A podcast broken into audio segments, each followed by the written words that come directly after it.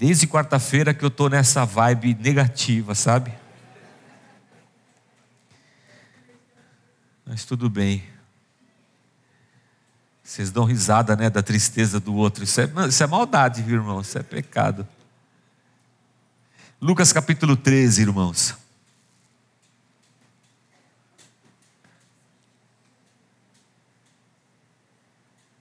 Pudera eu estiver, estivesse estaria aí abraçando-o e beijando os seus longos cabelos. Mas eu, depois da pregação eu vou. depois da pregação eu vou. Lucas capítulo 13, versículo 18. Então Jesus perguntou: Com que se parece o reino de Deus? Com que o compararei? É como um grão de mostarda que um homem semeou na sua horta. Ele cresceu e se tornou uma árvore, e as aves do céu fizeram ninhos em seus ramos. Mais uma vez ele perguntou: Com que compararei o reino de Deus? É como o fermento que uma mulher misturou com uma grande quantidade de farinha e toda a massa ficou fermentada. Depois, Jesus foi pelas cidades e povoados e ensinava, prosseguindo em direção a Jerusalém. Alguém lhe perguntou: Senhor, serão poucos os salvos? Ele lhes disse: Esforcem-se para entrar pela porta estreita, porque eu lhes digo que muitos tentarão entrar e não conseguirão. Quando o dono da casa se levantar e fechar a porta, vocês ficarão do lado de fora, batendo e pedindo: Senhor, abre-nos a porta. Ele, porém, responderá: Não os conheço, nem sei de onde são vocês. Então vocês dirão: Comemos e bebemos contigo, e ensinaste em nossas ruas. Mas ele responderá: Não os conheço nem sei de onde são vocês. Afastem-se de mim, todos vocês que praticam o mal. Ali haverá choro e ranger de dentes. Quando vocês virem Abraão, Isaque e Jacó e todos os profetas no reino de Deus, mas vocês excluídos. Pessoas virão do Oriente e do Ocidente, do Norte e do Sul, e ocuparão os seus lugares à mesa do reino de Deus. De fato, há últimos que serão primeiros, e primeiros que serão últimos. Amém? Senhor, fala com a gente nessa manhã e nos dá de comer da tua palavra. É o que nós pedimos a ti, Senhor, em nome de Jesus. Amém. O reino de Deus é semelhante a uma semente de mostarda. Jesus está nessa caminhada para Jerusalém, final, né? sua jornada final a Jerusalém. E nessa jornada, Lucas vai encaixando os acontecimentos, e é óbvio que Lucas quer falar alguma coisa para mim e para você, nessa, nesse desenrolar dos fatos dessa caminhada de Jesus até Jerusalém. A gente sabe que havia nos judeus uma grande expectativa de que o Messias fosse rei em Jerusalém, que ele se assentasse no trono de Herodes, que ele expulsasse Roma dos seus, dos, dos seus territórios e assim Jerusalém voltasse a ser novamente um reino, com um rei assentado e tudo mais. E Jesus, nesse momento, vai dizer para os seus discípulos de qual espécie de reino Jesus é o, o anunciador. Que reino é esse que Jesus está é, apresentando, trazendo aos seus discípulos? E Jesus então pergunta para eles com o que eu posso comparar o reino de Deus? E ele então diz: é igual uma semente de mostarda. E certamente as pessoas que estavam ali ao seu redor sabiam qual era o tamanho de um grão de mostarda. A gente não sabe.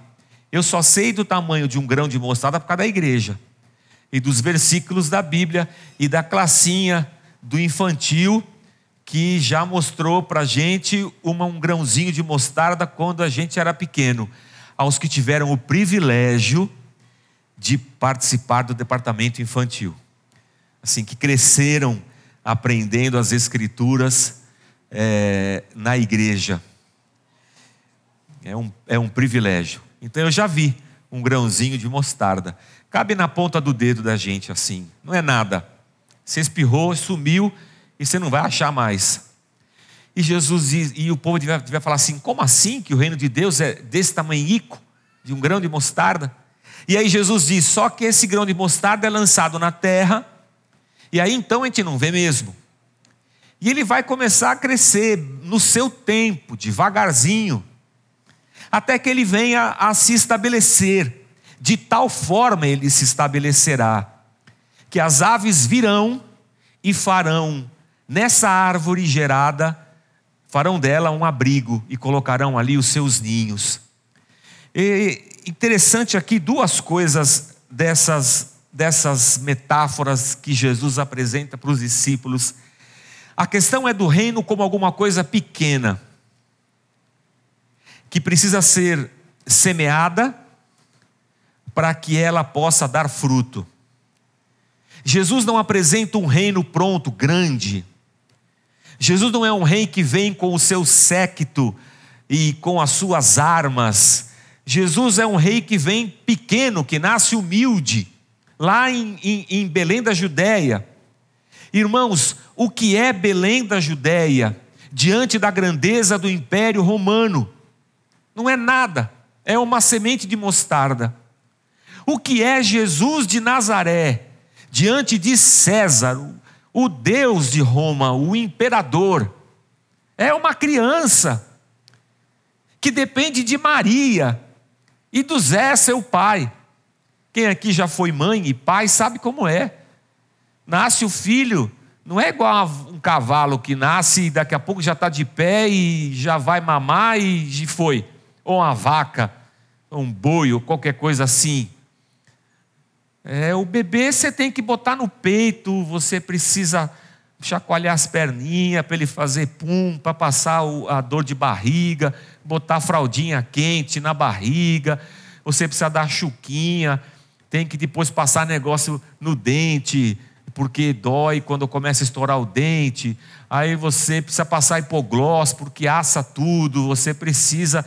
Meu, dá um trabalho, vocês sabem como é que é, lascado. A noite inteira ali, ó, grudado no peito, e não dá para largar. Ele não, ele não, sai andando assim, já nasce, ei mãe, beleza? Vou... O Jesus de Nazaré, que nasceu em Belém, é, é, muito pequeno em relação à grandeza do mundo, do Império Romano. É um, é um Deus que se faz dependente da sua própria mãe.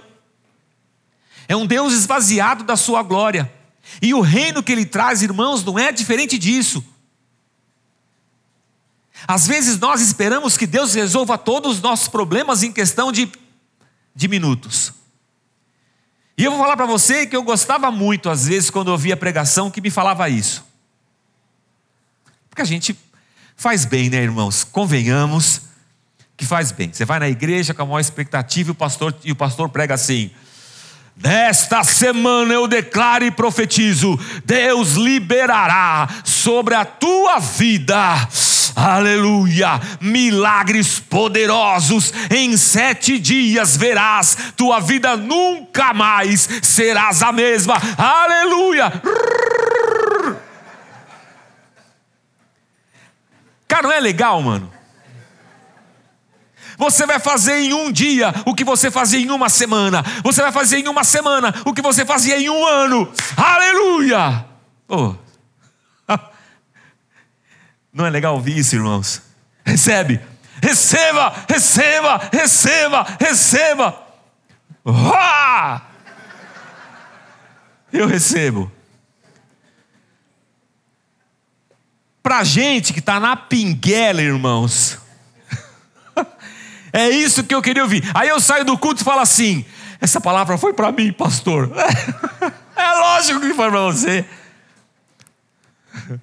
Foi para você, por você e para te iludir. De Deus aí não tem nada. A gente espera esse reino de Deus impactante, que resolva todos os meus problemas. É a nossa expectativa humana, e não está errado a gente esperar por isso, ok, é o nosso coração. Mas Jesus vem dizer para os seus discípulos que o reino de Deus não é isso. É uma sementinha que plantada vai ter um tempo para crescer.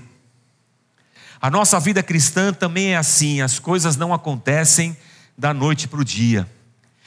Eu, eu não estou falando de milagre, tá? Milagre não, não, não diz respeito ao, ao, nosso departamento, milagre pertence a Deus, não pertence à ordem dos homens, à ordem humana, é, não está na nossa mão. Milagre pertence ao Senhor. Mas o reino de Deus, na nossa caminhada aqui, eu vou dizer para você, é lento. É uma dedicação diária nossa. É uma entrega nossa, é uma decisão de nós nos prostrarmos diante de Deus arrependidos, reconhecendo os nossos erros e pecados, clamando ao Senhor, buscando na palavra dele conhecimento e graça a cada dia. É uma caminhada, é uma jornada, irmãos, que demanda tempo, investimento, esforço, diligência, nossa, disciplina. É, é, esse reino de Deus, ele está dentro da gente, dentro de cada um de nós como uma semente de mostarda, ela vai crescendo lá há um tempo que está indo. Eu sei que às vezes a gente se desespera porque parece que as coisas não estão mudando, que não está acontecendo nada, porque a minha expectativa é que as coisas fossem mais rápidas, ainda mais nesse mundo que a gente vive, irmãos, onde tudo é urgente. Ontem mesmo apareceu no meu feed do Facebook um cara dando um curso para ter uma mente milionária e para ter sucesso. Falei, opa, lá em casa aí, ó. Porque nesse mundo, nós vivemos no mundo da performance, né? Sucesso, performance, crescimento, riqueza. E Jesus vem e fala assim: gente, é uma sementinha que vai crescendo dentro do coração de cada um de nós.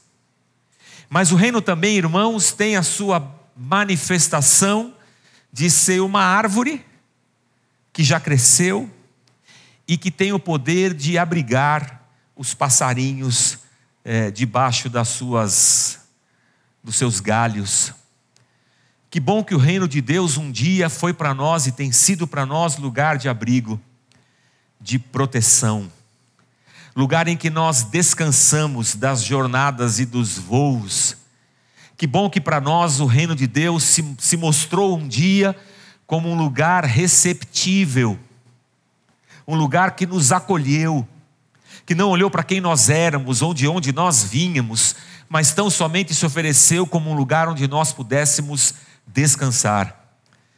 Que o bom que o reino de Deus é esse ambiente onde nós chegamos. Quando eu era criança pequena em Barbacena, eu cantava assim: Eu venho como estou, eu venho como estou.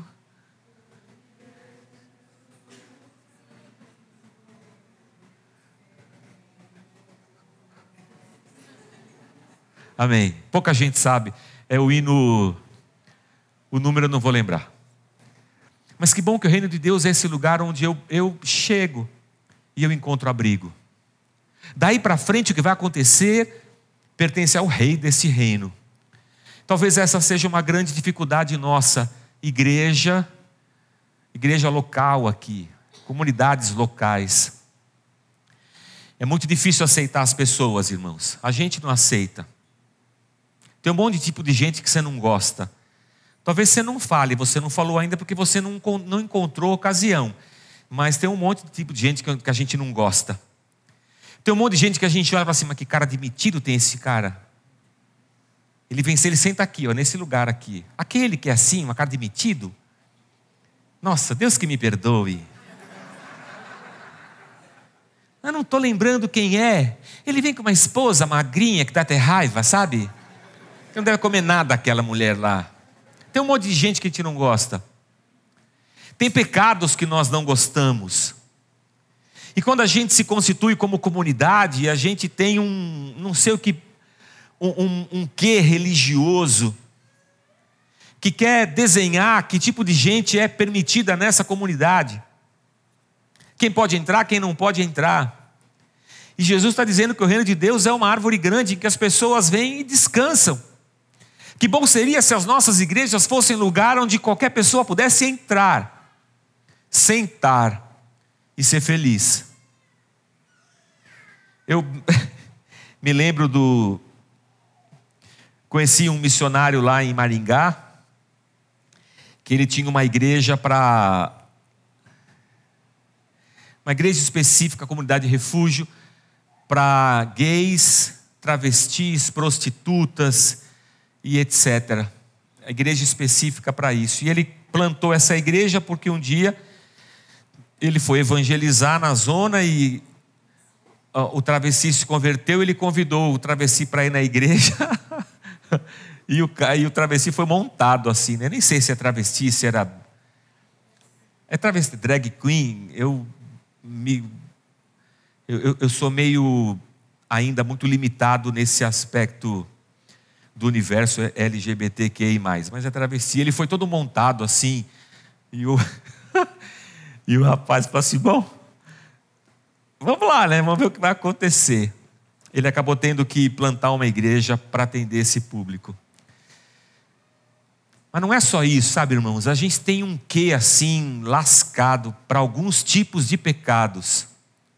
O cara é machista e bate na mulher, a gente não esquenta a cabeça. Mas a moça do louvor engravidou do guitarrista, pronto, estão os dois de banco. O cara é um mentiroso, safado, ele ele, ele é corrupto, ele é um negociante corrupto, mas ele senta nos bancos da igreja e pode, ele até é líder do, da, da escola bíblica dominical. Mas o, aquele pecado eu não tolero. E nós então fazemos distinção de quem pode entrar no reino. Sabe qual é a nossa dificuldade, irmãos? É andar com as pessoas.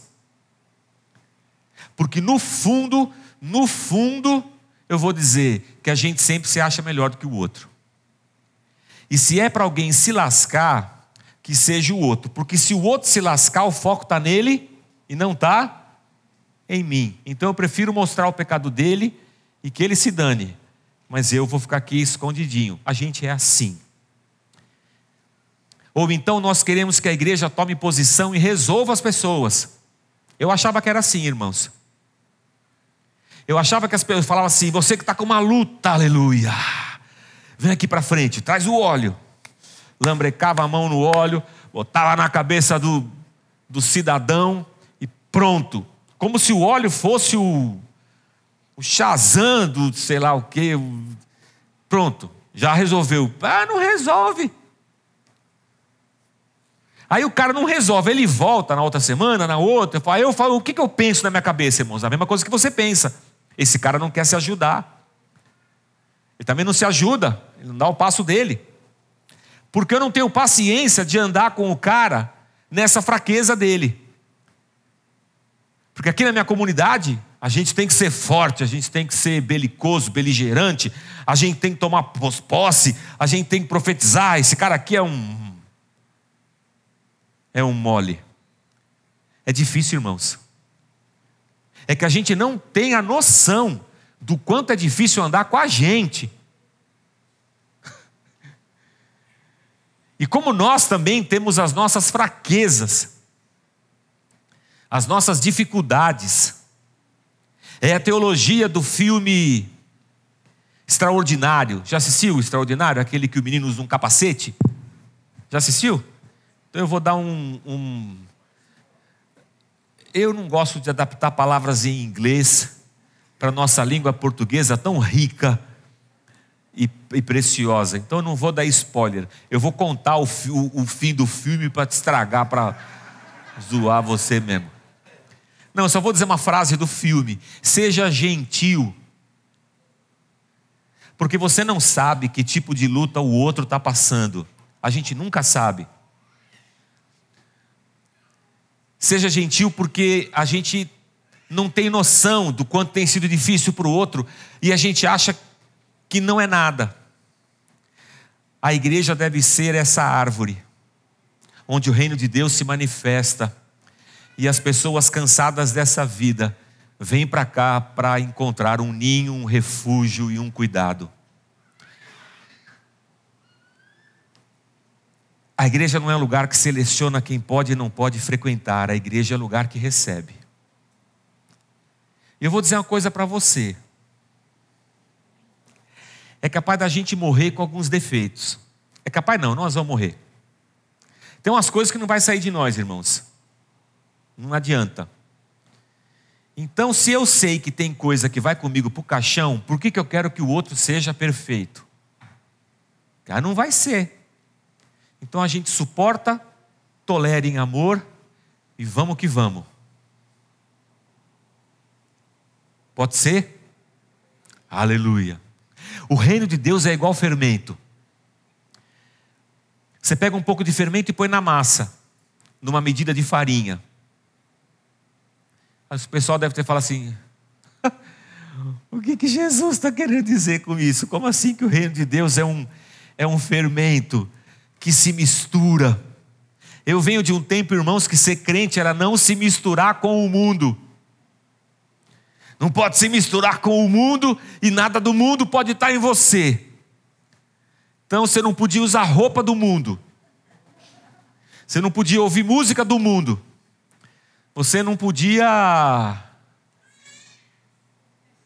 andar na moda do mundo, ir na festinha do mundo, pular o carnaval do mundo. Você não podia beber a bebida do mundo. Até na nossa ceia, que Jesus tomou vinho, nós bebe suco para não beber bebida do mundo. Olha o absurdo que nós fizemos, irmão. Jesus fala assim: o, o, o vinho é, a, é o símbolo do meu sangue. Aí eu falo assim: sabe que é Jesus? É que eu sou evangélico, não bebo vinho. Então eu vou tomar suco de uva, faz de conta que é vinho, tá Jesus? E ele fala assim: pô, não é possível. É que a gente é evangélico, Jesus, a gente não bebe, mas é um copinho da ceia. Não, mas não pode, Jesus, você não sabe? Me admira o senhor que fundou essa religião não saber que a gente não pode beber. Tem a dó, né, Jesus? Nunca foi na escola dominical. Tivesse aqui na nossa igreja, eu ia ter aprendido bem. A gente não podia se misturar com o mundo, irmãos. A gente virava uma comunidade de ET. Na língua, na roupa, no jeito de ser, a gente era um bando de esquisito. E a gente continua sendo um bando de esquisito. É que aí os evangélicos descobriram que eles se, podiam se misturar com o mundo, foram se misturar com a pior corja para arrancar dinheiro do governo e trazer para os seus cofres. Aí é diar, é. É. Não dava. O reino de Deus é uma realidade, irmãos, presente na massa da vida. O reino de Deus é uma realidade presente aqui e agora. E o bacana dessa comparação de Jesus Cristo é que à medida em que essa, em que esse fermento, que é o reino de Deus, se manifesta na massa, ele interfere na massa. Ele transforma. Ele molda, ele muda as circunstâncias ao seu redor, porque ele vai liberando o poder da graça e do amor de Jesus Cristo, isso vai inflando e mudando as realidades. Então a igreja não é um ambiente é, ascético e separado do mundo, o reino onde a igreja está, é esse fermento misturado. Sabe o que é legal, irmãos? é que Jesus já comparou alguns dias atrás a hipocrisia dos fariseus ao fermento. E agora ele vem falar que o fermento é o reino. Talvez os, os discípulos perguntassem assim: Ô Jesus, você precisa resolver a, a, aí na sua cabeça as metáforas que você vai fazer. Você disse que o fermento dos fariseus é hipocrisia, a gente tem que se livrar disso. Agora você vai falar que o reino é o fermento. Então, irmãos, você já fez vinho em casa? Nunca fez? Vou explicar para você. Você compra a uva, amassa a uva, deixa descansar, o bagaço vai boiar. Você pega o mosto que ficou ali embaixo, coa, bota numa garrafa ou em qualquer lugar, sela e deixa um, um, uma, uma mangueirinha para fora, para poder sair o gás da fermentação. Mas para evitar de entrar oxigênio, você coloca a ponta da mangueira num copinho com água. Vai ficar borbulhando, fermentando. O que está acontecendo aqui é que há bactérias se alimentando do açúcar da uva, produzindo gás carbônico. Esse gás carbônico está saindo nas bolinhas. E o subproduto dessa, dessa é, equação química é álcool. O açúcar vira álcool, porque as bactérias comem o açúcar e o cocô delas é álcool. É assim que funciona. Ai, que legal, pastor. Isso quer dizer que o vinho é o cocô das bactérias. Está perto ali. São bactérias que consomem a glicose, mas não em presença do açúcar. É como se fosse um fermento. Elas estão fermentando ali dentro. Estão fermentando. E o que, que tem isso a ver com a pregação? Calma. Se as bactérias que estão lá dentro não forem essas que produzem álcool, podem ser de um outro tipo que produz vinagre. Ela é a mesma coisa. Ela come o açúcar e ela produz vinagre. E o seu vinho vai virar o quê? Vinagre. Pastor, o senhor faz vinho? Faço. Seu vinho já virou vinagre? Já virou vinagre? Já. Um monte de vinagre, irmãos. Que raiva. Não por não ter vinho, mas por ter errado a, as medidas. Que engraçado, pastor. Nesse mundo, então, tem esses dois tipos de bactéria. Nesse mundo, tem esses dois tipos de fermento. Tem um tipo de fermento da hipocrisia dos fariseus que ele vem para azedar a tua vida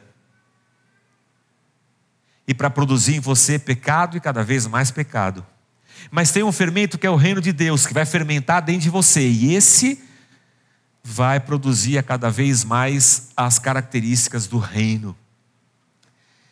E eu acho que aqui, quando Jesus diz isso, ele está dizendo para a gente sim tomar cuidado com o fermento dos fariseus.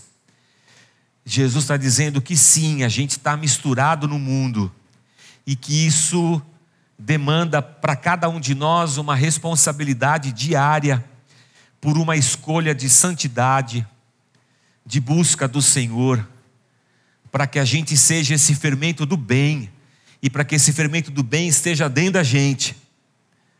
Igual as irmãs que fazem pão, ou as irmãs que fazem bolo, ou as irmãs que colocam fermento no, no omelete, ou qualquer coisa assim. Que a gente lute pelo fermento do bem. A gente poderia parar aqui, porque as, as duas parábolas elas são conclusivas em si, mas Jesus continuou falando e, e a, a, pergunta que não queria calar foi perguntada. Jesus, o senhor está falando aí de coisas tão, tão difíceis e vem falando nessa nossa trajetória de Lucas, que o cara pergunta assim: Senhor, serão poucos os que serão salvos? Acho que vai ser pouca gente, né, Jesus? Porque do jeito que você está falando, o negócio é bem difícil. Se o reino é essa, esse grão de mostarda, se se o reino é esse fermento que vai crescendo dentro da massa, eu acho que é pouca gente. E Jesus não responde. Mas Jesus responde assim: esforcem-se por entrar pela porta estreita. Meu Deus do céu.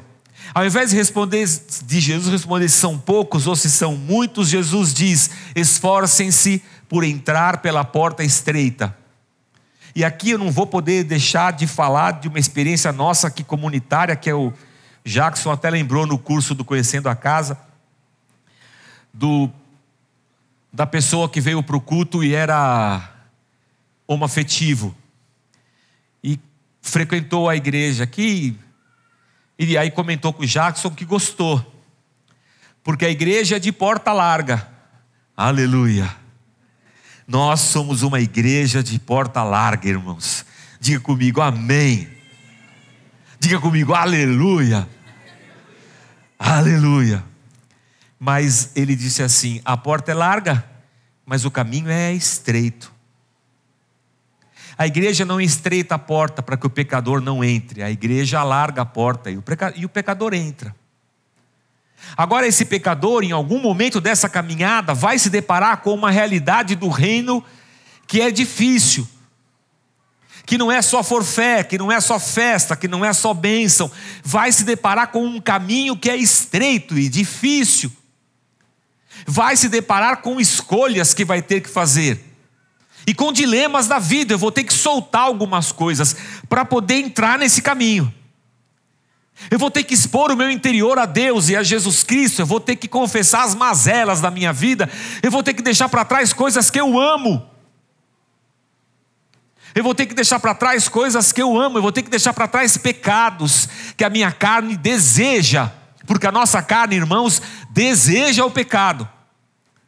E nessa trajetória por um caminho que é estreito, Jesus diz: vocês têm que se esforçar. Eu entendo que Jesus está dizendo isso para a nação de Israel, para uma nação que o rejeita como Messias, que está esperando uma salvação que é terrena, está esperando um rei salvador, diferente desse que Jesus se apresenta como sendo é, o rei. E que Jesus fala para essa nação: olha, vocês estão rejeitando, e vocês não estão entrando pela porta, esforcem-se por entrar por ela.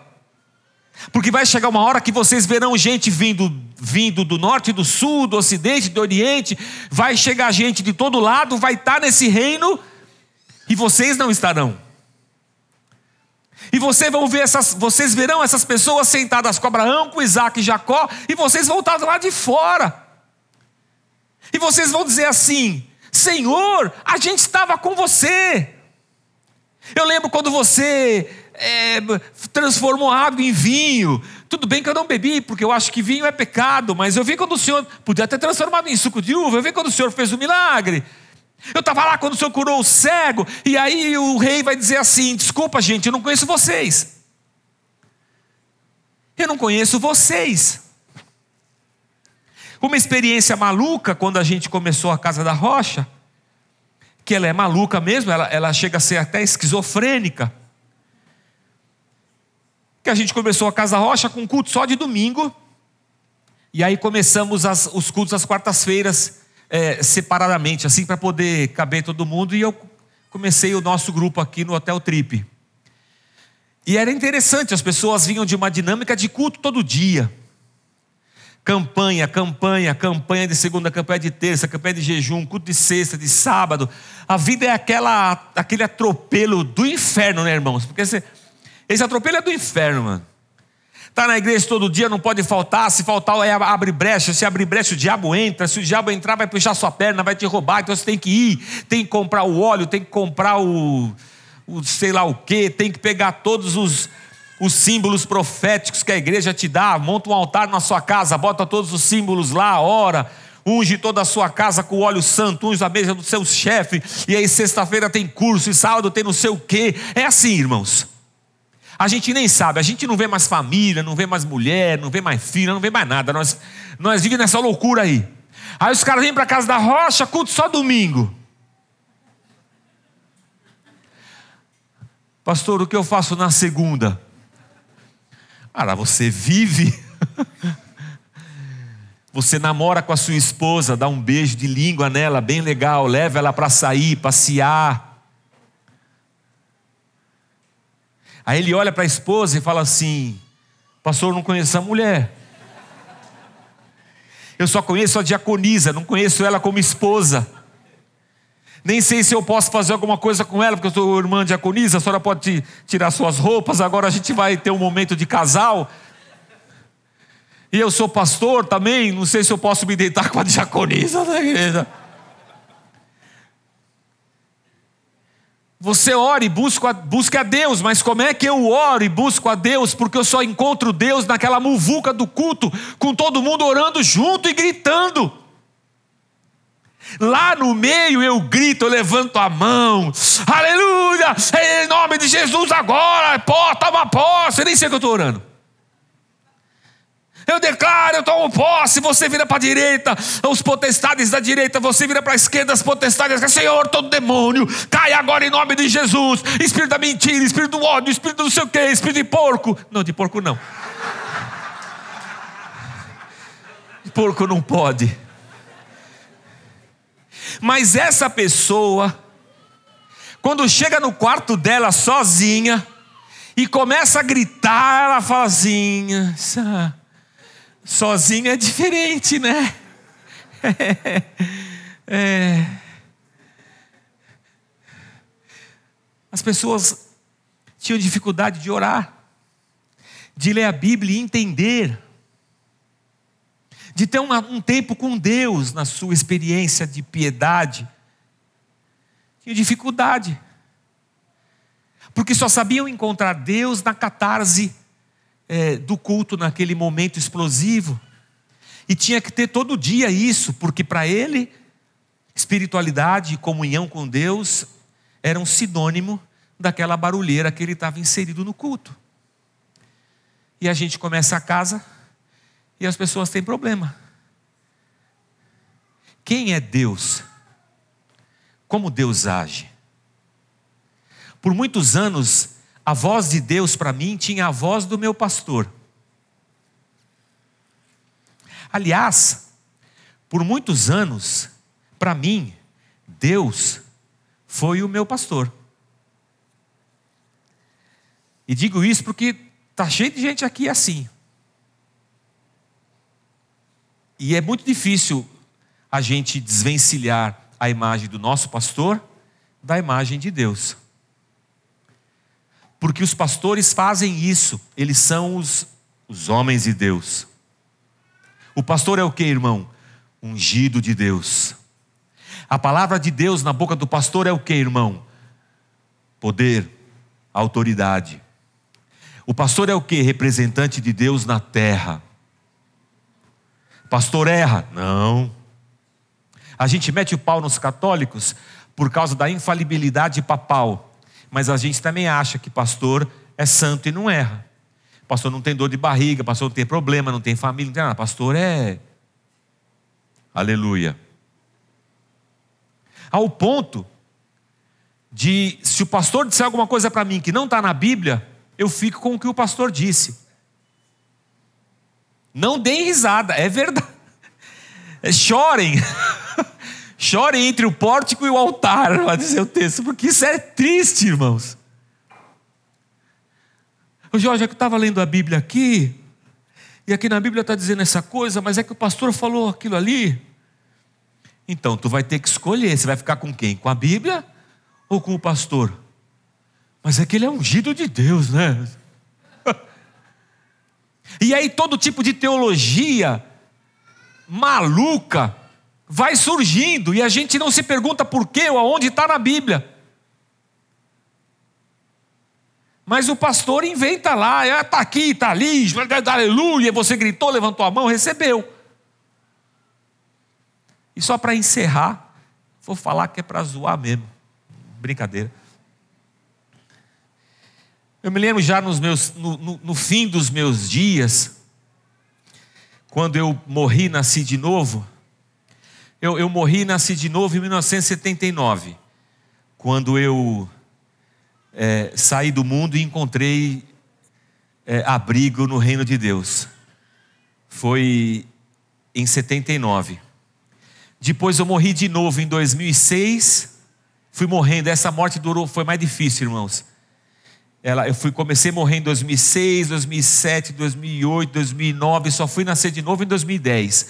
Essa foi a mais sofrida mas eu consegui nascer de novo. Aí, lá na nossa igreja, o pastor veio com a, com a teologia de que Jesus estava fisicamente na igreja. É a presença física de Jesus, está aqui entre nós, está abraçando aquele cara de vermelho com uma camisa do São Paulo. Pai e filho, está quebrando a herança, uma maldição hereditária.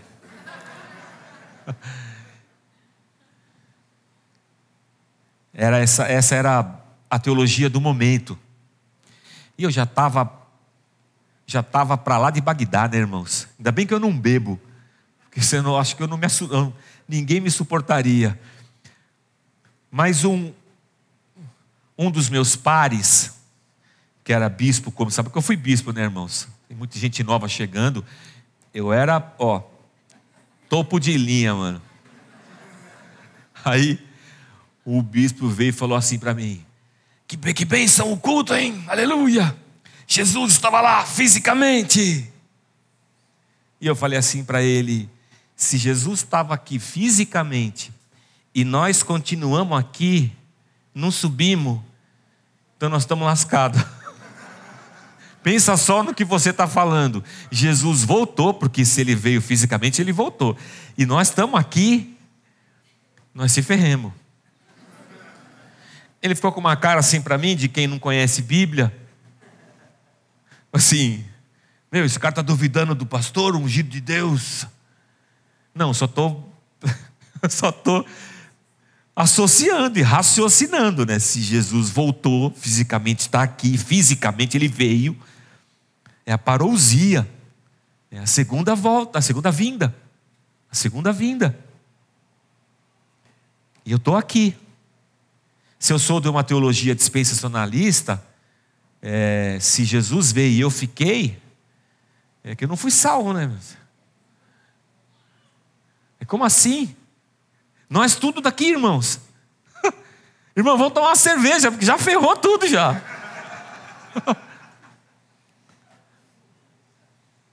Mas é isso. Esforcem-se, diz Jesus. E esse esforcem-se só para terminar, a última coisa. Estou parecendo o Caio. Cadê o Caio? Caio, a última coisa, tá? Última coisa. A pessoa vem assim e fala assim: Pastor, é, não tem um versículo que diz que a mil chegarás e a dois mil não passarás? Já não passou? Não tem um versículo que diz que é, Jesus vai. É, não tem um versículo que diz? A minha resposta é não. Se você não sabe onde está o versículo, se você não lê o versículo, se você não se preocupou em procurá-lo, para lê-lo e entendê-lo, ele não existe para você. Esse aí não existe. Mas não tem um? Não, não tem. Só tem aquilo que você conhece.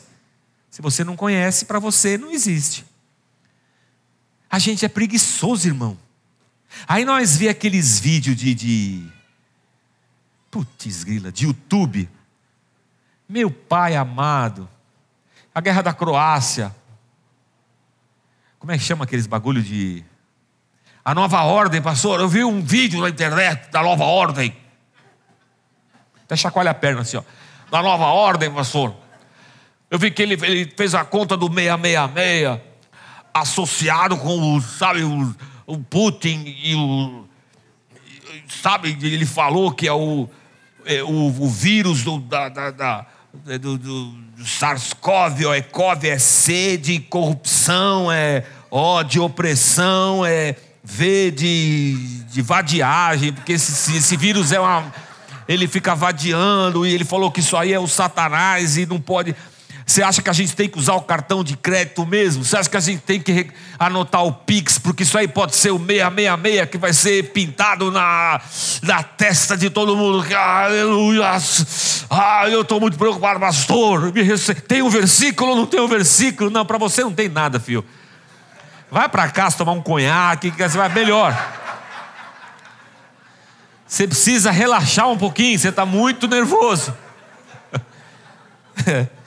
E nada disso não.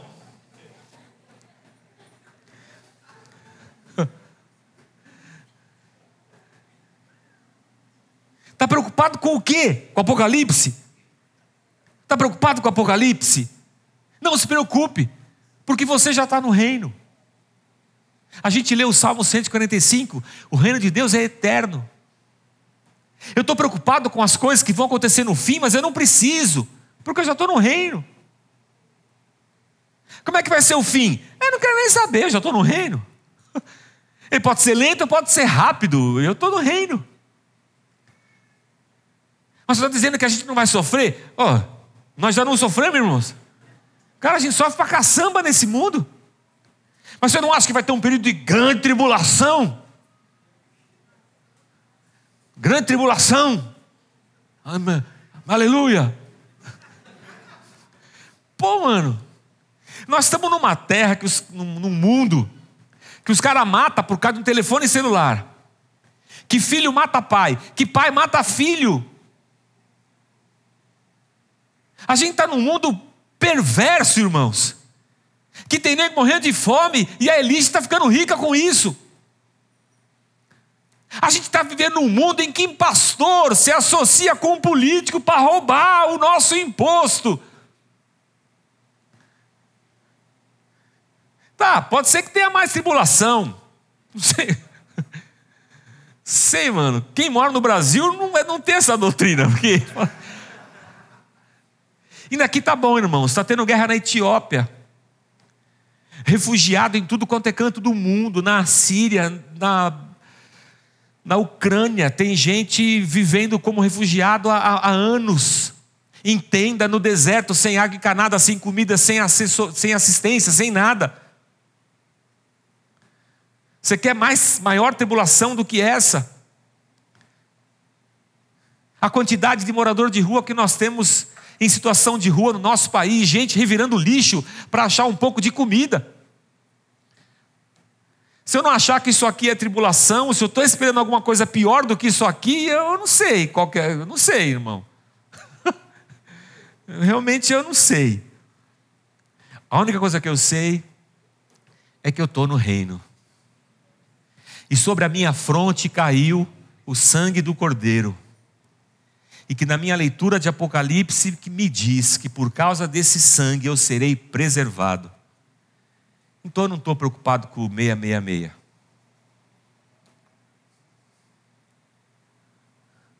Eu estou me esforçando a cada dia para ser sal e luz. Eu estou me esforçando a cada dia para deixar o meu pecado para trás eu estou me esforçando a cada dia. E quanto mais eu me esforço, mais eu chego à conclusão que o que eu preciso sempre é do refúgio do meu Deus no seu reino. Então eu vou e chego até os galhos daquela, daquele pé de, de mostarda e eu falo assim: Senhor, estou cansado. E ele fala assim: descansa aqui um pouco, filho. Depois você segue mais uma jornada. E assim a gente vai, confiado no refúgio e fortaleza que é o nosso Deus, envolvido com as, envolvidos com as nossas lutas diárias contra a nossa própria carne e contra os dilemas da vida, mas sabedores que o Senhor nos oferece o reino para nos salvar. Às vezes demora, irmãos, não vai acontecer da noite para o dia, mas acontece. Deus é surpreendentemente bom e a sua misericórdia dura para sempre. Continue orando, tenha fé, Deus é por nós, em nome de Jesus. Vamos ficar de pé, vamos orar.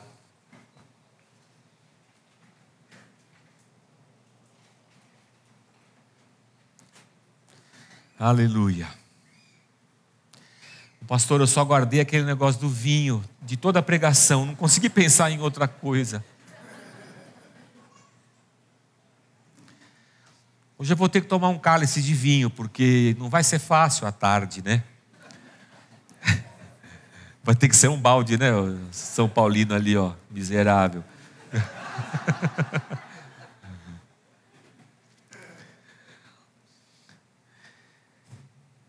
Deixa eu falar uma coisa para você: Deus é bom.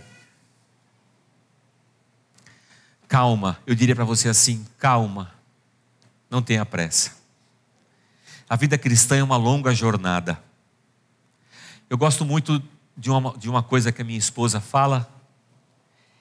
Ela falou assim que quando nasceu a primeira, a primeira filha, foi a Júlia, que a noção dela de tempo mudou completamente.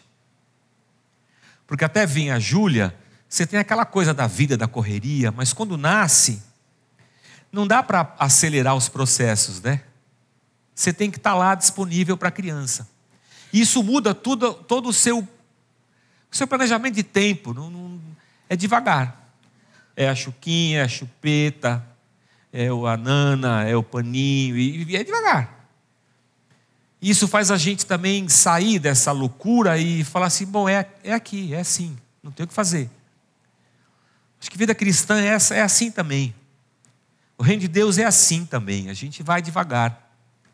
É que a igreja cobra da gente, impõe para a gente, e a gente também se. A gente faz uma autoimposição e a gente se, se martiriza. Eu vou dizer: tenha calma, basta cada dia o seu mal, um pé depois do outro. Vença os seus pecados, as suas fraquezas, conte com a comunidade. Oremos uns pelos outros. Entreguemos a Deus as nossas aflições, Ele tem cuidado da gente. Vamos indo. E ao, ao, no mesmo passo que a gente vai indo, como um milagre, Deus nos usa como ambiente de refúgio para aqueles que estão cansados. E sem que a gente perceba, a gente também se pega cansado às vezes. E é a gente repousa um pouco. E a comunidade se alegra uns nos outros. Então, tenha paz. E vamos devagarzinho. É, a igreja é um projeto para a vida toda, até a volta de Jesus. Não tenha pressa. e a gente já está no reino, fique tranquilo. Pai, muito obrigado por esse tempo. Muito obrigado pela tua palavra, Senhor. Muito obrigado pelas tuas misericórdias, que não têm fim. Livra a gente do fermento dos fariseus, da hipocrisia, desse fermento que azeda a vida e nos torna em vinagres dentro da existência humana mas que o teu milagre em nós transforme a nossa vida no vinho velho, o vinho bom, o vinho melhor.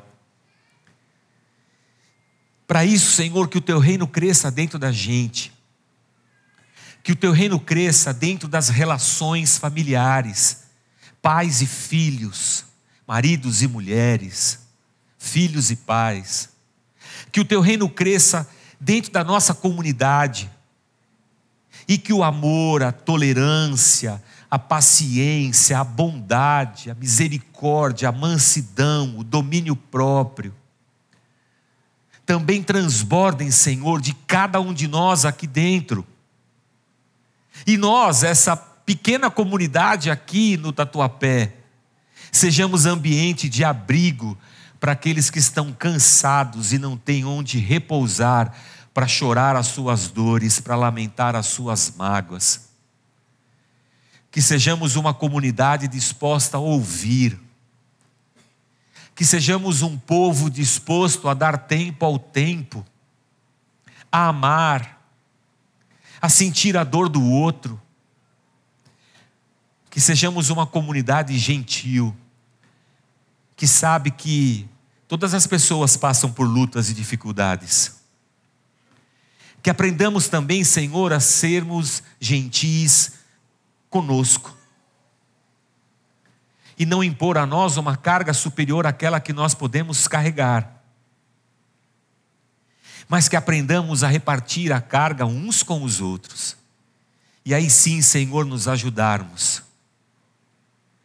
Que o teu reino se manifeste em nós à medida que nós sairmos por aquelas portas ali atrás e como fermento que vai levedar toda a massa, assim sejamos nós no meio desse mundo, Senhor. E aonde quer que cada um de nós estejamos, que a massa ali seja levedada. Onde quer que nós estejamos, que o teu amor seja derramado, a tua graça se perceba, a tua presença se faça notória. Que o teu milagre da vida, Deus, esteja ali, que o teu perdão, esteja presente. Que não sejamos nós uma comunidade que se retira do mundo, mas sejamos uma comunidade que transforma o mundo ao seu redor. E que estejamos, ó Deus, a cada dia prontos a nos esforçarmos. Sim, Senhor, a gente sabe que a gente já está no reino, mas a gente, a gente continua no esforço porque o caminho não é fácil. Então que a gente continue assim, Senhor, deixando para trás as coisas velhas, sepultando pecados de estimação, confessando a Ti, Senhor, os nossos pecados, os nossos traumas, as nossas dores, avançando assim, Senhor, carregando a nossa cruz, como discípulos do Cristo ressurreto. Assim sejamos nós, Senhor, nessa jornada. E que a tua graça, Senhor, nos ajude a todos. Nós te bendizemos, Pai, e te agradecemos, no nome santo de Jesus Cristo, teu Filho. Amém, Senhor. Amém. Graças a Deus.